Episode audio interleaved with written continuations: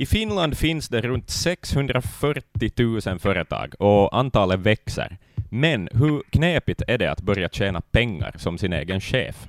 I det här avsnittet tar vi dig igenom vad du ska tänka på om du vill förvandla någonting du gillar att göra till ett företag och börja tjäna pengar.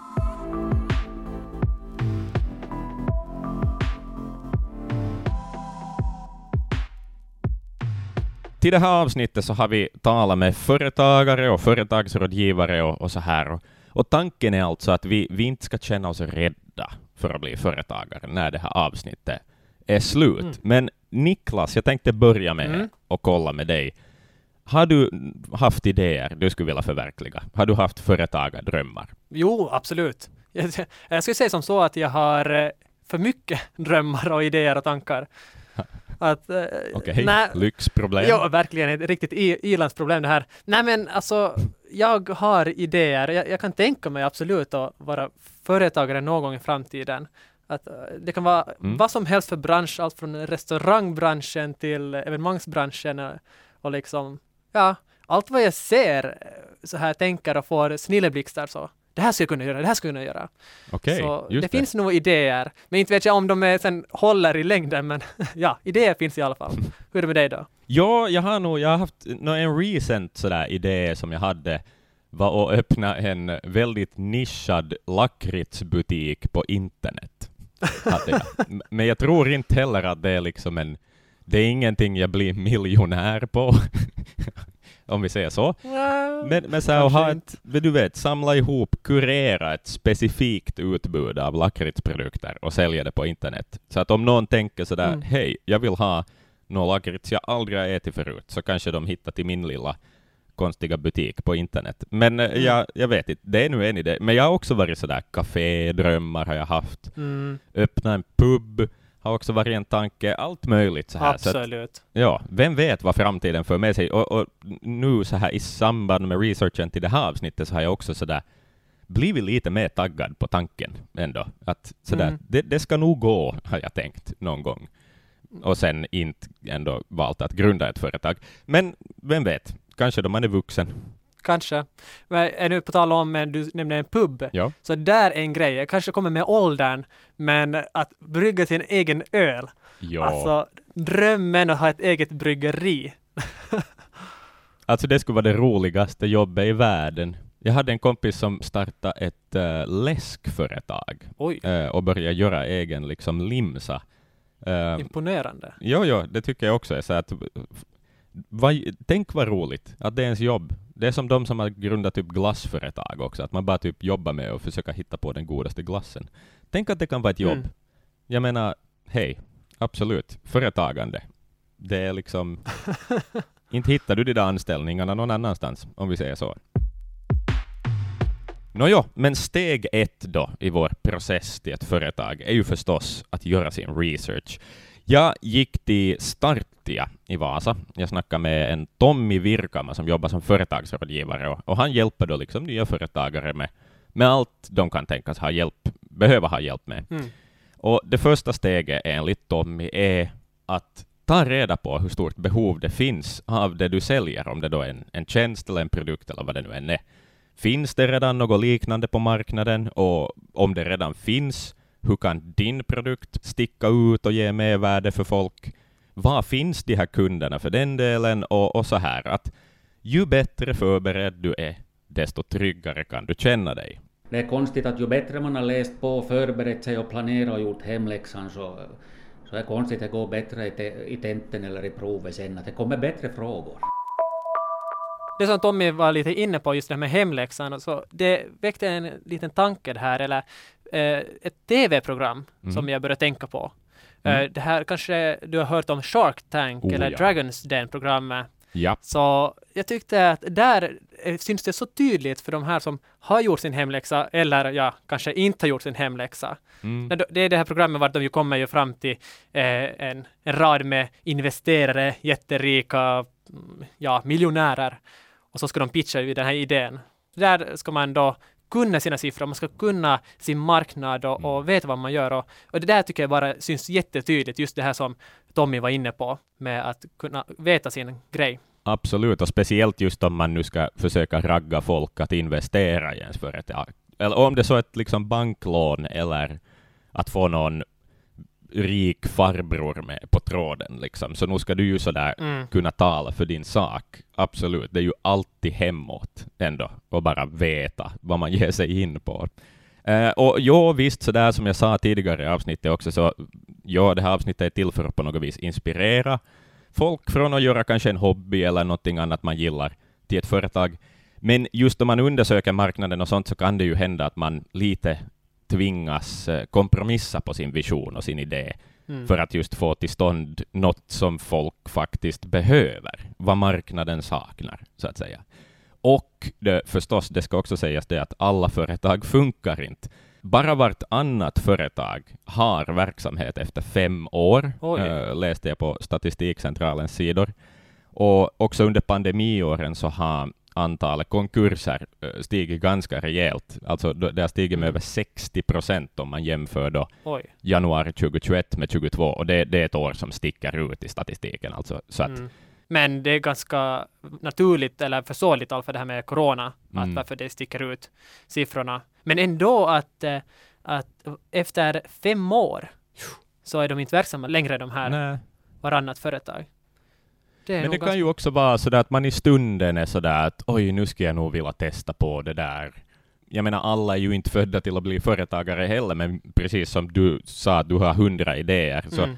försöker man ens på någon av de idéerna så kanske man just orkar en fem år och sen är sådär, ah, det här var inte riktigt för mig, mm. eller det gick inte helt som jag hade hoppats. Liksom. Sådär. Så att jag, jag, förstår det också. Jag skulle inte se det sådär som särskilt allvarligt heller kanske, utan jag tror att det är ganska naturligt. Nej. samtidigt också. Så här. Men vill man riktigt ordentligt så då tror jag nog att man kan få det att flyga. Det tror jag absolut. Så länge produkten håller och man själv orkar så absolut. Eller inte behöver det vara en produkt eller tjänst eller vad, vad som helst som man erbjuder.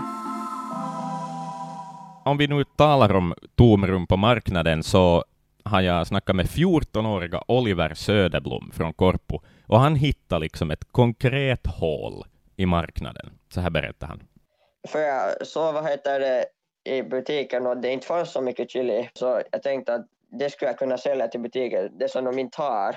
Så det är så ganska eh, vad heter det, perfekt. Och jag tycker också om så här starka saker att sätta i maten, chili och sånt. Genialiskt! Verkligen. Man går i butiken och tittar på hyllorna och är sådär, det där finns inte, jag kan göra det där. Och så får man det att hända. Jag är så avundsjuk på något vis. Jag, om jag skulle ha varit så smart då jag var 14. Ja, alltså jag tänkte exakt samma sak. Men sen började jag också tänka på att mm. det måste nog vara en viss sorts personlighet. Man, man har det liksom i sitt DNA. Att man har det här, mm. eh, man kan se saker. Just att gå i butiken och märka oj, det finns inga chili här. Att, men, jag ska börja laga chili och nu tycker man om chili. Det är så, det är så häftigt och på något sätt så konkret. Det behöver inte vara något high-tech, något Silicon Valley och grejer eller att något rocket science. Nej, det kan handla så enkelt om, inte för att undervärdera chili här, men, att, men ändå nej, nej, att uh, det är så häftigt hur konkret och enkelt det kan vara om man gör en egen business av det. Ah, och en 14 år på köpet, herregud jag tror inte jag åt chili som 14-åring heller för den delen. Nej, inte heller. Nej. Tiden. Men det är inte så här som de här eh, stenrika, de här riktigt rika eh, miljardärerna har börjat, om man läser deras biografier och eller på något sätt. Mm. De börjar med att cykla runt och, och sålde glass på stranden eller i grannskapen, något tidningar, tidningar eller vad som yep. helst. Så, så på det sättet har de alltid varit entreprenörer i, som barn redan. Jo, jo. Eller ofta, många. Joakim von Ankas första krona. Nej, men exakt. Som han fick av att putsa skor, eller vad det nu var. vi har kommit fram till steg två i processen. Woo, vi är mm. närmar oss ett riktigt företag. Um, så här, du har börjat få filis, du har börjat tro på ditt företag och, och du, du, tänker dig att det här kan nog funka. Det här kan nog funka. Då är det dags att överväga nästa steg. Och det är det, då, då ska du ställa dig frågan, vill du göra det här på heltid? Mm. Om det är så att du vill göra det på heltid, så då är det dags att söka startpeng. Eh, uh, startpengen är då ett bidrag som man får en gång i månaden i upp till ett halvår. Uh, och det är runt 700 euro i månaden minus skatt. Och det kommer då till ditt uh, privata konto. Så tanken är liksom att de pengarna ska du använda för att betala hyran eller mat och sånt, så att man liksom ska kunna sätta så mycket av sin koncentration på företagandet som möjligt. Och för att få den här startpengen då så ska man ansöka om det hos eh, TE-byrån, alltså arbetsbyrån eller vad det nu heter. Eh, och det är viktigt att du ansöker om den här startpengen före du faktiskt grundar ditt företag. Det här förklarar Tommy Virkama. Kan man söka startpeng och tänka köpa på heltid företagsamhet så, så får man inte registrera företaget innan man har sökt om startpeng och fått beslut, så att då kommer startpengen först. No, det finns ett undantag till den här regeln och det är det att om du typ köper ett befintligt företag men att du som ägare, ny ägare, så är, är, företagare för första gången, då kan man faktiskt söka startpeng, Precis. fast det här företaget redan existerar. Men, men att börja den processen före du faktiskt grundar företaget, och, och, i den processen så har jag också förstått att man får hjälp med att faktiskt grunda företaget, mm. så att säga. Det här var någonting nytt helt för mig, det här med startpeng. Jag har aldrig hört om det förut. Ah, ja. Nej, men kanske det inte varit aktuellt för mig med mina hundra idéer som jag haft. Att kanske jag ska inte få riktigt startpeng ännu. Men att äh, ändå att, att det finns ett system för det här. Att, att om du har en bra idé och så finns det ett äh, mm. rådgivning, finns det till och med ekonomiskt stöd. Jag tycker det är så häftigt att det, yep. det finns det här systemet. Ja, visst, det uppmuntras nog ändå att, att liksom så här. Och, och nu fattar jag det också så där ur ett samhällsperspektiv. Jag menar, det är företagen som anställer folk. Mm. Så länge folk är anställda så betalar folk skatt och vet du, hela ekonomin rullar på och sånt. Så det är ju nog en extremt viktig del av samhället, företagande. Mm. Och så här, utan företagen så, så Nåjo, det är massa människor som inte skulle ha jobb och det är massa sjukvårdsskattepengar som inte skulle existera. Liksom, och så här. Så att det, det är ju bara så det Och nu tror jag också att de här TE-byråerna och ja, staten är ju medveten om att eh, många företag efter fem år är de inte verksamma längre. Mm. Att eh, de tycker inte ändå att det är bortkastade pengar utan det är just för de här företagen som sen faktiskt eh, klarar sig och fortsätter. Så de kan ju sen generera eller generera mycket mera ja, jobb, mm. pengar och skatteintäkter och så det är en satsning helt tydligt. En eh, företagare som jag talade med som har fått startpeng då för några år sedan så är thaiboxingsföretagaren Kristoffer Björkskog. Han kommer från Esbo. För tre år sedan så grundade han då liksom en privatfirma. Han blev privat näringsidkare, som det heter.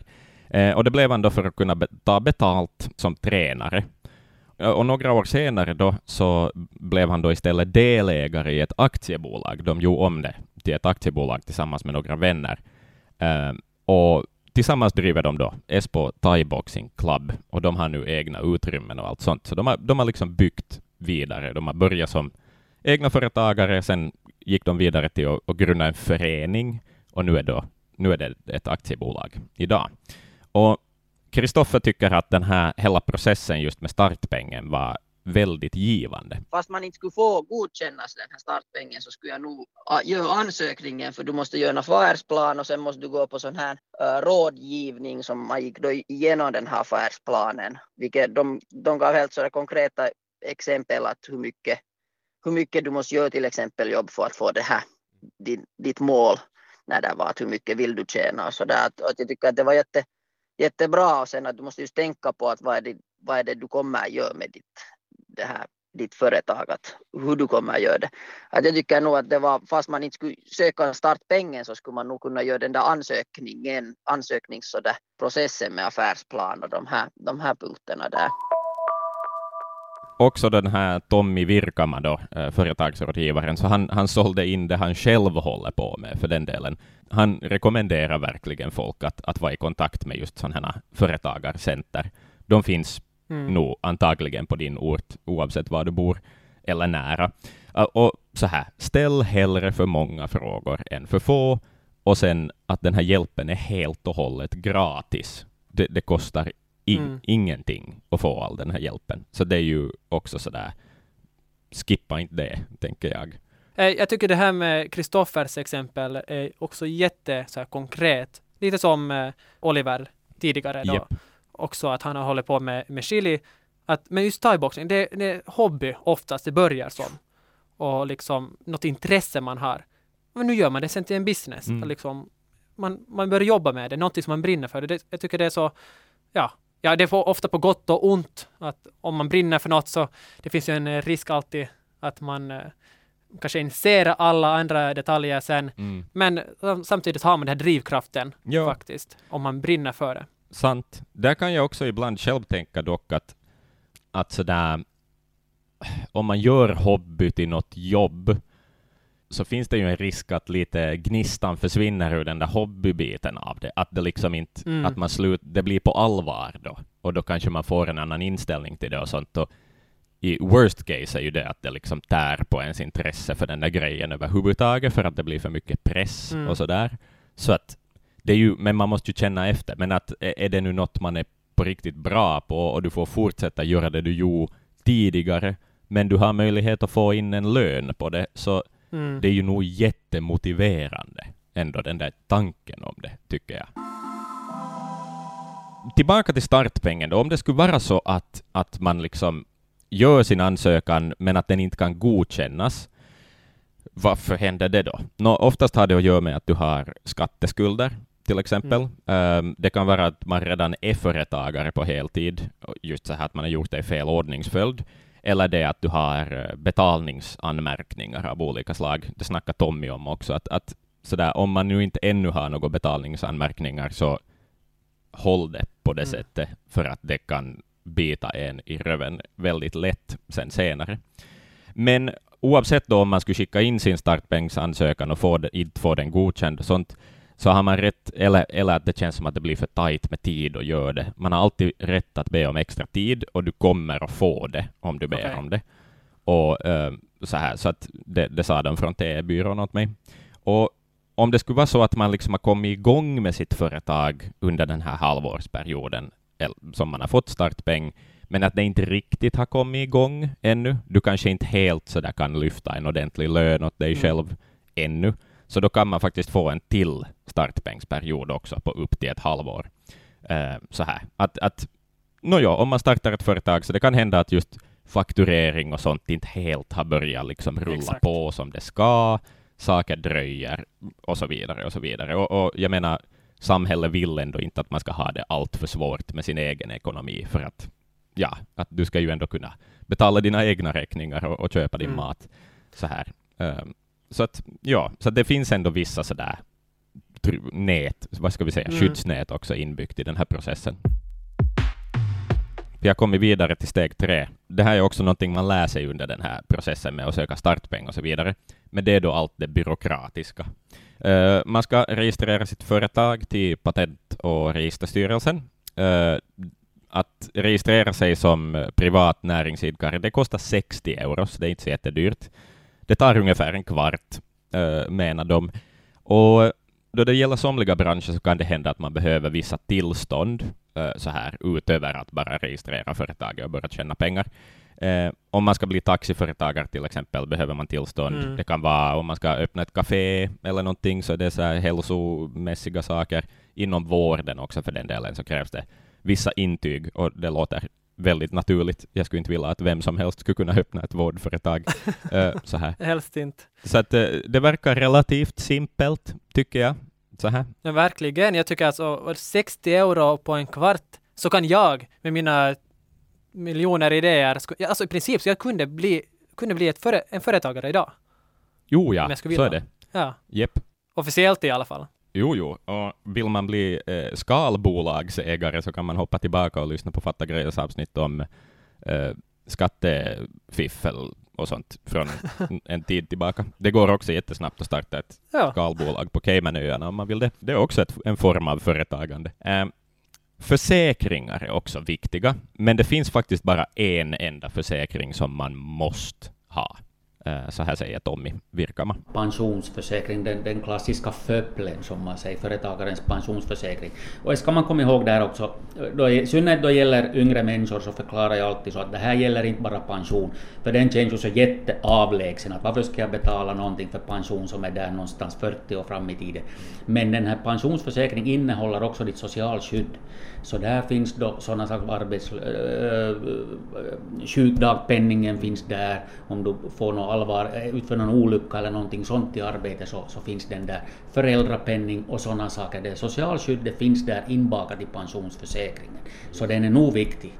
Precis. Inte för pensionens skull kanske den här åldern då man är ung, men, men det finns andra saker som är mycket viktigare där. Jo, så ganska viktigt sådär. Vill, vill ja. du ha lite inkomster då du kanske blir sjuk och inte kan sköta ditt företag, så det är ganska viktigt nog med, med den här företagspensionen. Um, en annan sak som både den här thaiboxaren Kristoffer och uh, företagsrådgivaren Tommy talar varmt om, så är bokförare. Mm. Uh, om man inte är jättebra på bokföring så, så lönar det sig att hitta någon som är det. Um, enligt Tommy så kan det här liksom spara tusentals euro om året om du har rätt bokförare och också Kristoffer berätta så här konkret när hans bokförare hjälpte honom att spara pengar. Jag gjorde då ett företagskonto, fast man behöver det inte, vad heter det, om du har ett toiminimi eller egen firma, att det räcker att du har bara ett enskilt privatkonto. Ah. Så det gick ju, och jag hade det kanske i två års tid, så sen att den öppningsavgiften var, jag kommer nu inte ihåg, men att det gick ändå hundratals euro på det sättet i onödan.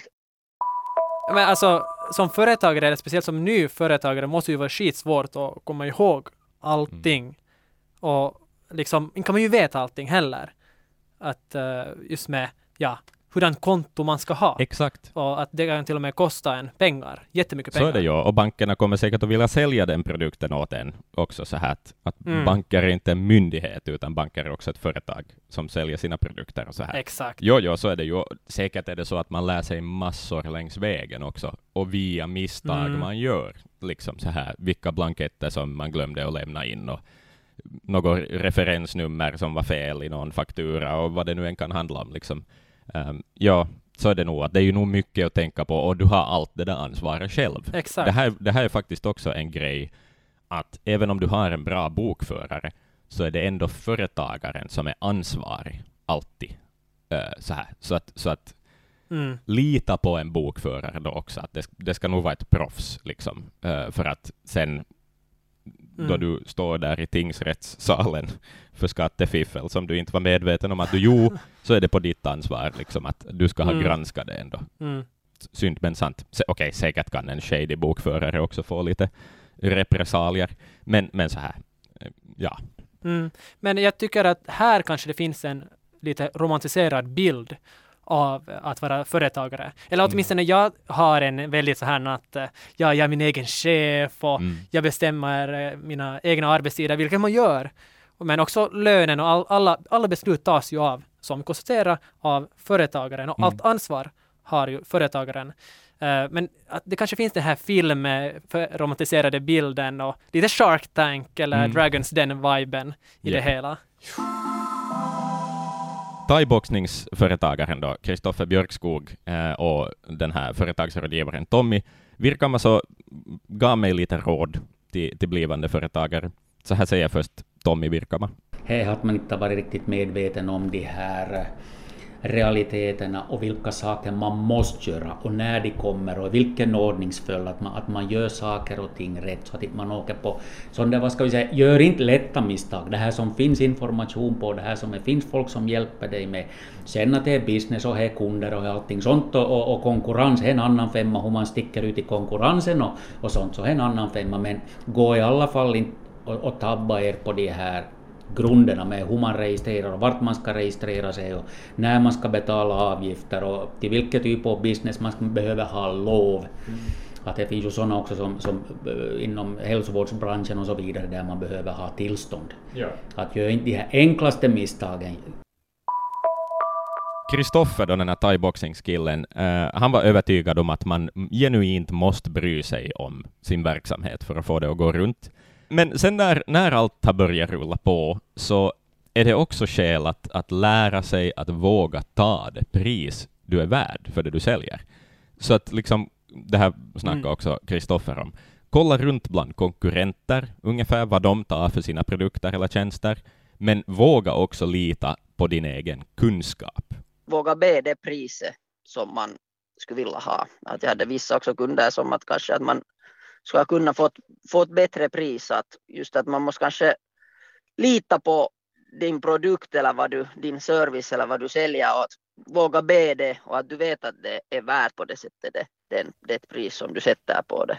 Det där måste vara en av de svåraste sen följande stegen när man har kommit bort från startgroparna. Att, mm. att kunna värdesätta sig själv och, och, sin produkt, sin tjänst. Nej, det där, det där måste nog vara tricky. Ja, det där tar ju bara tid att lära sig, antar jag. Och, och kanske vissa aldrig mm. har självförtroende att pusha sina egna priser heller. Det är ju det det handlar om, tänker jag också. Att, sådär, mm. att verkligen sådär, okej, okay, jag har sysslat med nu går jag in i Kristoffers huvud, sådär, att nu har jag sysslat med thaiboxning i 17 år. Att månne inte jag är ganska bra på det, mm. så här, att jag, jag kan det här bättre än vad andra kan på något vis. Att, att just det där övertyga sig själv om att mm. God damn it, nu kan jag det här nog. Och sen tänker jag också det där med prissättning, så att man måste ju bara tänka lite själviskt också, att faktiskt sitta och göra den där matten att vad behöver jag ha kvar mm. för att liksom leva och äta och kanske försörja eh, någon annan om man är typ om du är förälder eller någonting sånt, att sådär bara så här krasst liksom veta att det där priset är vad jag behöver ta mm. På något vis. Att, att sådär, det finns kanske en trygghet i det också. Att sådär, att, och det är helt okej. Okay. liksom, du har ett människovärde liksom, och, mm. och det ska fyllas på något vis. Um, så det behöver kanske inte vara så jätte det behöver inte kännas så här själviskt att jo, jo, jag ska ha så här mycket i betalt. Mm. Utan det kan vara jätterationellt också, tänker jag.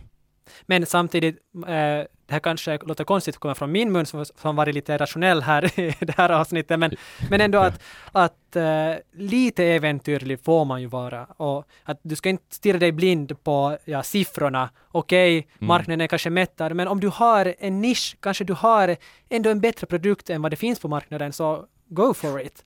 Att um, inte ska du bara vara, ta den här safe, den här trygga vägen. Riskera lite. Absolut. Jag ska sälja den där lakritsen i min internetbutik jävligt dyrt ska jag göra. Och nischa in mig på en, vet du, en sån här lyxsökande premiumskara kunder. Mm. Uh, där har vi det. Exakt. Jag tror det är då det flyger också. Ju dyrare lakrits jag säljer, desto bättre åtgång kommer det att mm. vara testa du så, så ser vi sen. Vi tar det och kollar läget här om ett halvår. Så. yep. Det här var veckans avsnitt av Fatta grejer med mig, Axel och Niklas. Tack för att du lyssnar och om du har kommentarer om det här avsnittet så får du jättegärna höra av dig till niklas.gronholm.yle.fi eller till mig, Axel, på axel.brink.yle.fi. Ni hittar oss också på Instagram under namnet Yle Extrem Nyheter.